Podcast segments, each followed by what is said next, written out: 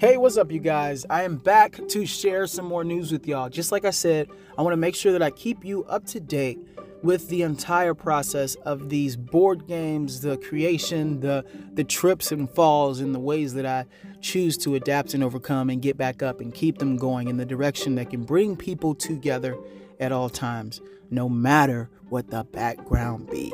Um, so first I'll go ahead and start off with where I just came from, uh, which was a middle school, and I got to play the Galactic Royale with the children again. And it's funny because I do find myself every time I go with them, um, of course, learning more ways to go about the board game and some way modifying uh, to suit the amount of players, uh, the amount of students that there are in class to uh, allow more players.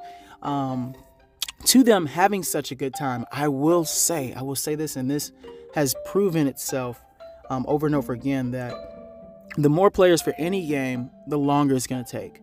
And that is something that I am not quite okay with, but some people enjoy it. And I have to make sure that I stay out of my head and don't get too hard to the point of this is, has to be the stop.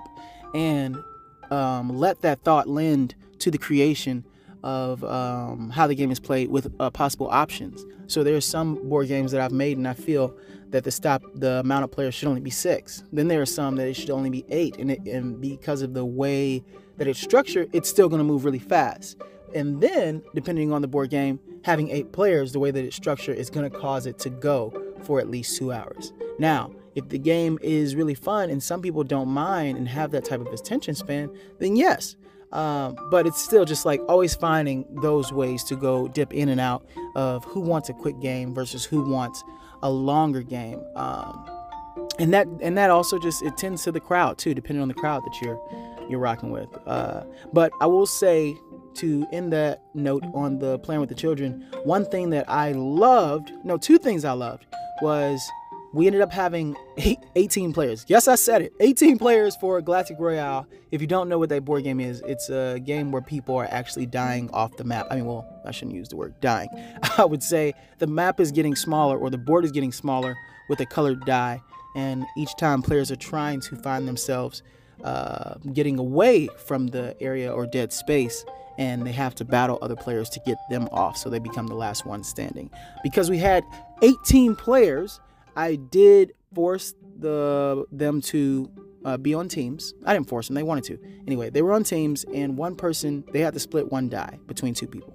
Sorry, my thoughts are going really fast. Let me say that again. there were 18 players, and there was two people each team.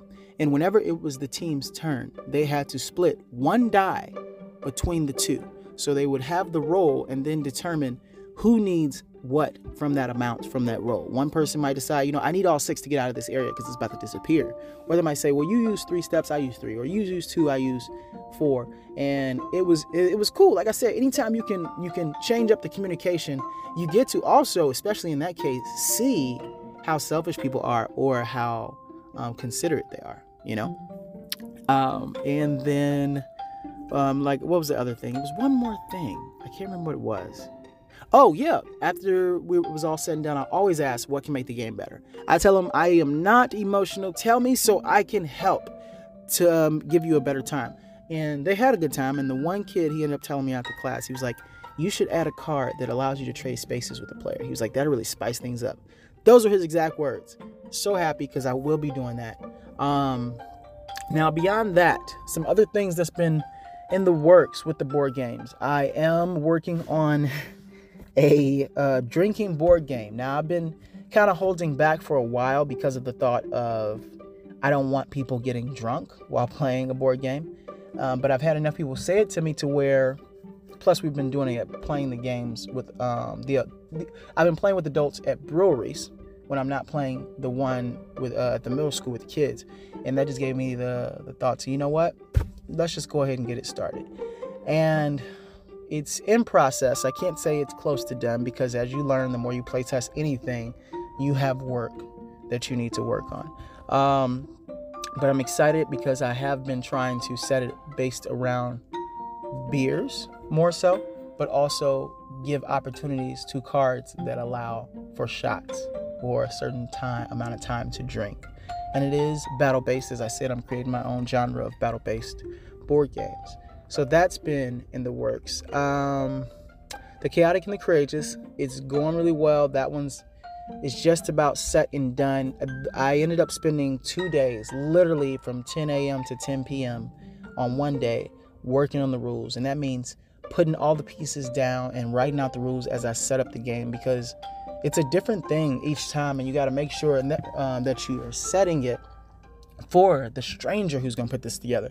To the stranger that's going to put this together, how will they know what goes where and and such on the map? So that was really cool, and uh, I can't wait to see how that plays out with the next group of new people. Um, I did get to play this set game right here last Friday, and that game, how did that game go? We were at Manhattan um, Brewery. We were there. How'd that game go? Oh, so that is the first game that I actually stopped. And I'll say that because we had seven players.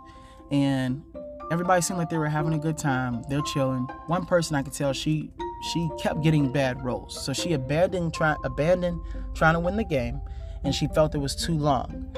Um, so she just decided I'm just gonna be chaotic and try to mess it up for everybody else. Um, cool, that totally happens too. I've had people that only have that goal, but I did get to see her get bored, and it always circles back to I don't matter if, even if it's ten people and one and just one person gets bored, my mind's gonna have that moment like ah, how can I modify for this person? Um, but I'm learning that that can't always be the case, and everybody is different. Um, also, well, beyond the board games, I'll speak to the note of the short stories. Uh, I have, my God, gotten so invested into uh, writing for these uh, short stories. Um, I'm sorry, writing for the board game with all these short stories and building so many characters. I've gotten now to 78 characters that I have created, and I'm writing out currently seven stories to build to a novel that is spawned from the short story that is tied to the board game. Um, I will have to wait for a later episode to get more detailed on that because it's definitely put me into the world of writing and I've been now starting to follow lots of writers and see how to do things and how to word things in such a creative way that um, that can make writing and reading enjoyable and I would have never wanted to do that when I was younger. So it's just funny how how things work over time. Um, what else can I share? I think that's it. I think that's it for now. This was more of a ramble. Okay, so if you tracked and you were on this with me this whole time, thank you. I appreciate it. Um, again, it's just me trying to keep you up to date with all that's going down and how I'm constantly um, moving towards I don't want to say my dream per se. I want to say moving towards doing my service to this world. Um, you have to do what you love, and when you can find a way to do what you love and cater to people, my God, you I feel like that's you got to be willing to crawl to make that happen. You have to be willing to crawl because there's people walking around every single day that have that don't know themselves, they don't know joy, they don't know happiness, and they don't know that happiness within, and they're content not knowing themselves and not knowing how to love and know and not knowing how to give that love. So when you find a way to give that love, you it is your it is your duty while on this planet to to hone in on that and give as much as you can because the number one fact that will always remain is that there is an abundance of love and you can never run out. So when you're doing whatever you're doing, no matter what it is that you're doing, understand this when those things run out and your mood change and this and that and that, you can never run out run out of love. You can never ever run out of love. It is unlimited. It is eternal. Um, but let me stop. All right, y'all. Um, make sure if you're not, follow on Instagram at P4P Board Games um, on um, Substack as well to stay in, stay uh, up to date with the newsletter, which I'll be definitely giving some more news on there. Um, also, the Facebook it has similar things of the Instagram, um, TikTok, P4P board games and short stories, Twitter, um, YouTube. Actually, don't go on YouTube. I, I need to update that. Um, just follow wherever you can. Thank you so much for supporting. I love y'all. I really do. The journey is long but we're going to make sure it's fun at the same time. Peace.